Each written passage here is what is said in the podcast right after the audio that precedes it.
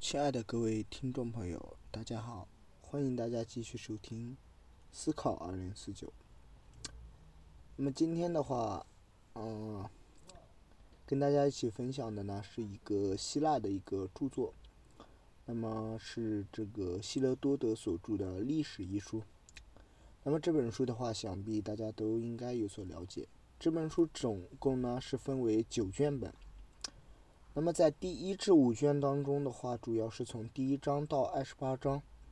啊，主要讲述了这个西亚和北非以及希腊诸地区的历史、地理和民族的习俗、风土人情。那么从第五卷开始，也就是从第二十九章开始呢，主要叙述了波斯人和希腊人在公元前的四百七十八年前，啊，这个数十年之间的一个。战争的情况。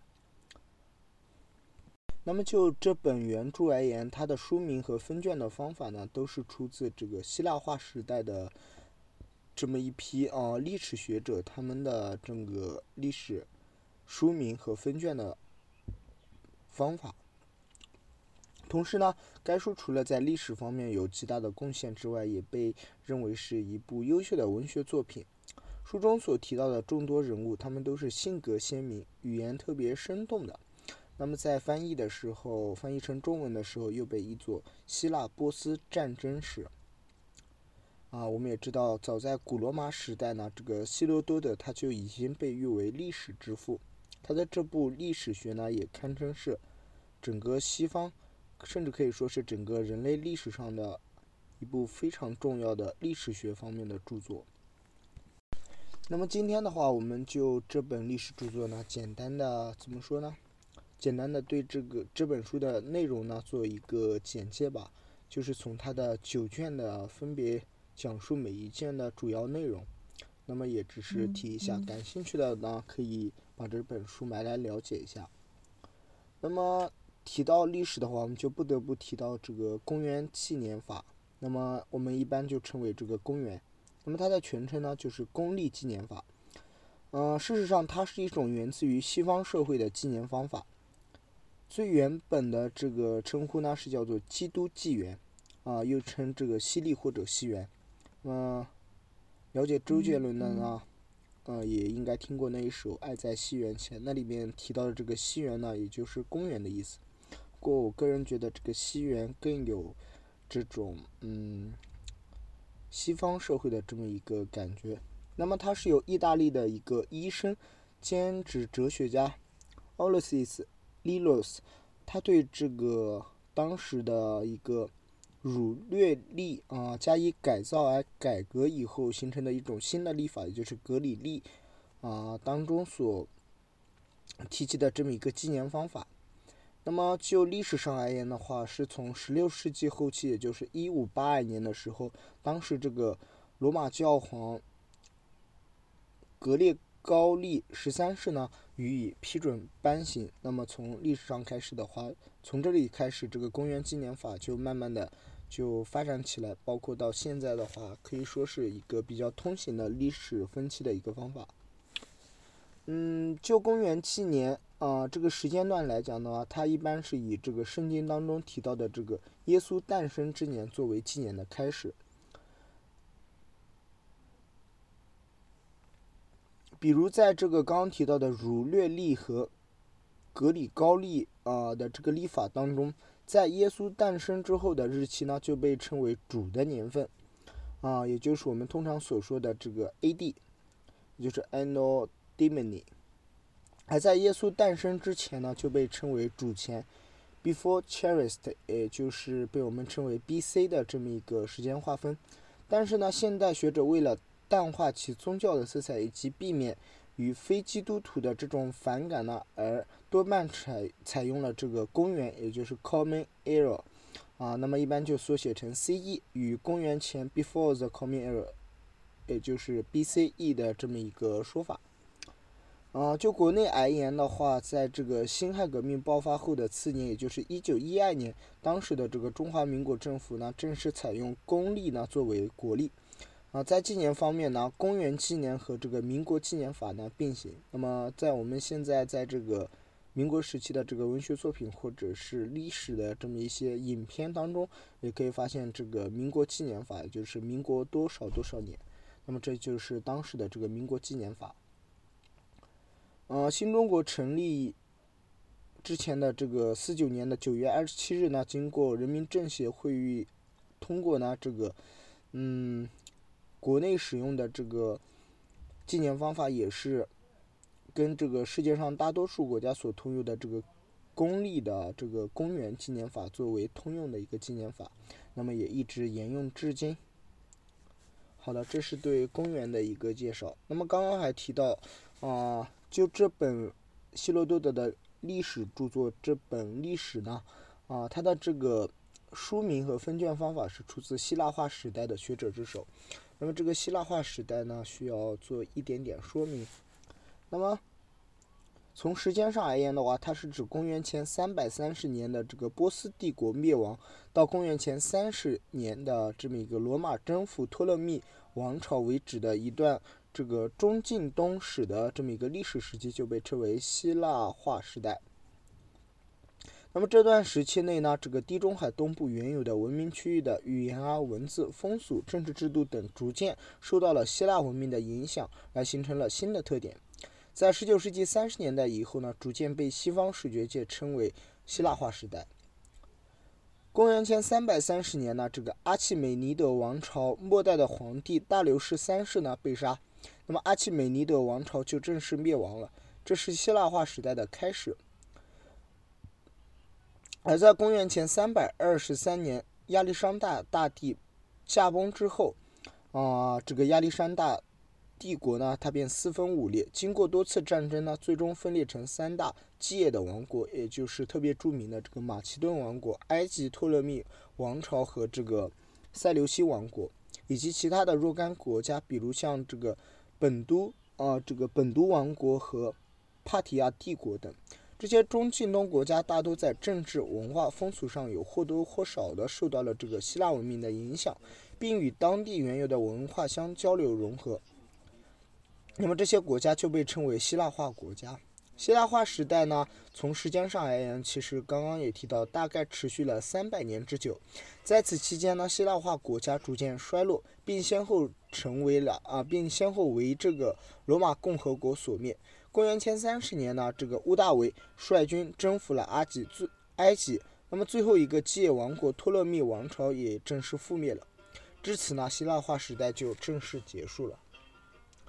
好的，那么这是开始今天的这个对希罗多德的这一部历史啊进行一个内容上的说明之前的两个名词的一个简介吧。我们刚刚也在最开始的时候提到，这本著作呢主要是由九卷构成的。那么先来看第一卷内容。那么第一卷内容呢，主要是讲一个嗯国王和呃一个王国和一。种人种的这么一个崛起，那么主要讲述了两个崛起的啊，这个利底亚人以及波斯啊国王这个普居鲁士，啊，以及讲述了这个居鲁居鲁居鲁士他在对这个马萨盖塔伊人的战争中啊阵亡的这么一个嗯历史背景。那么就这一段历史而言的话，嗯，如果对这段历史比较感兴趣或者不感兴趣也行啊，我给大家介绍一部电影。那么这部电影的话，其实跟这段历史是有直接的关系，包括在这部电影当中也是直接啊，怎么说呢，就是插入了这个希罗多德他创作历史的这么一个背景啊，那么就是结合这部著作来拍摄的。那么这部电影的名字是叫做这个。托米利斯女王啊，特别优秀的一部电影。那么导演呢是特别著名的这个阿汉斯塔耶夫，他所导演的。那么感兴趣的可以搜来看一看，特别有意思。那么影片中当中讲述的正是这个，嗯，伟大的这个草原的统治者图马尔女王，也就是这里提到的这个托米利斯女王，她与这个，嗯。居鲁士大帝他们之间啊，到最后才出现的这么一个历史背景，那么特别精彩啊，感兴趣的可以去了解一下。那么这就是第一卷的主要内容。那么第二卷的话是相对比较容易理解的，主要就讲埃及的风俗与历史，感兴趣的也可以了解一下。第三卷呢，主要讲述的是一系列的这个历史事件。那么主要讲了这个居鲁士他的儿子，啊，翻译过来呢是叫做这个冈比西斯，他进攻埃及，啊，那么。在这部分呢，他表现了这个冈比西斯当时的这么一个疯狂的这个袭击，啊，还讲述了斯巴达人攻进攻这个萨摩斯城，以及嗯美迪亚人的叛乱，啊，最后讲到这个刚提到的居鲁士儿子冈比西斯他的啊战死在沙场的这么一个场景，以及大流士带领着波斯人杀死了这个迪本亚的祭师，嗯。那么在这部分当中呢，除了对历史的叙述之外，还有这个希罗多德他关于波斯政体的一部分讨论。那么主要涉及到波斯政体的民主制啊、寡头制以及君主制等方面的内容。后来讲到这个大流士呢，成为了波斯的国王，以及成为国王以后，他征服了萨摩斯，平定了巴比伦的反叛。那么这是第三卷的内容。第四卷呢，继续讲述这个大流士，他进攻了波斯西部的这个斯奇提亚人。那么，由于大流士所扶植的是这个伊奥尼亚各城邦的祭主，所以在波斯人失利的时候，他们并没有丢弃波斯人。第五卷呢，讲述了波斯的统帅美加巴，他所辅佐，哦，以后征服了这个色雷斯的这么一个历史事件。后来讲述了继任的领导者。欧塔涅斯他攻占了拜占庭和迦太基，嗯，后来讲述了以米利都为首的伊奥尼亚人的叛乱，以及斯巴达，嗯，和雅典，嗯之间的一些战争和事件，还有波斯人的镇压和雅典的冲突这部分内容。第五卷呢，讲述了小亚细亚诸希腊城邦的一个叛乱的情况。然后讲述了波斯人的进攻，以及雅典与这个埃及利人的冲突，波斯与雅典在马拉松的战役这部分内容。第七卷呢，啊，讲述了刚刚提到的这个大流士他去世了，那么他的儿子这个薛西斯继位。薛西斯呢，征服了叛乱的埃及，准备再次进攻希腊。他与波斯贵族们就希腊事务的讨论的部分。啊，以及在第七卷中还记录了薛西斯的三个梦境，和他统帅各附属部落的啊军队呢进攻了这个希腊，还讲述到了一个战役，就是这个温泉关战役。第八卷呢讲到了一个海战，是这个萨拉米斯海战。薛西斯留下了这个。马尔多纽斯，也就是大流士的女婿，他的部队自己急速撤退到了赫勒斯邦。第九卷，也就是最后一卷呢，讲了这个马尔多纽斯继续进攻雅典，当无法和雅典雅典签订协议时，他撤出了阿提卡半岛，然后讲述了这个普拉提亚战役。最终呢，这个马尔多纽斯呢，他是阵亡了。希腊军队呢，继续进攻小亚细亚。那么到这里的话，这个九卷本历史著作就讲完了。嗯，怎么说呢？十分简单的给大家介绍了这个内容。那么到这里的话，这期节目就基本结束了。那么在最后呢，将这个希罗多德的历史当中的一句话献给各位听众朋友：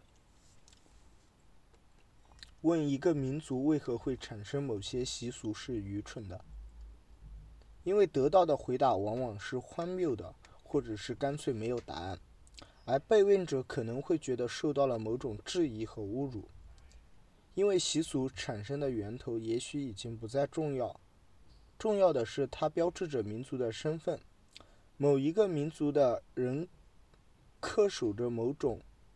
不知何故的习俗，往往是为了提醒自己，也要提醒他人自己的民族身份。谢谢大家。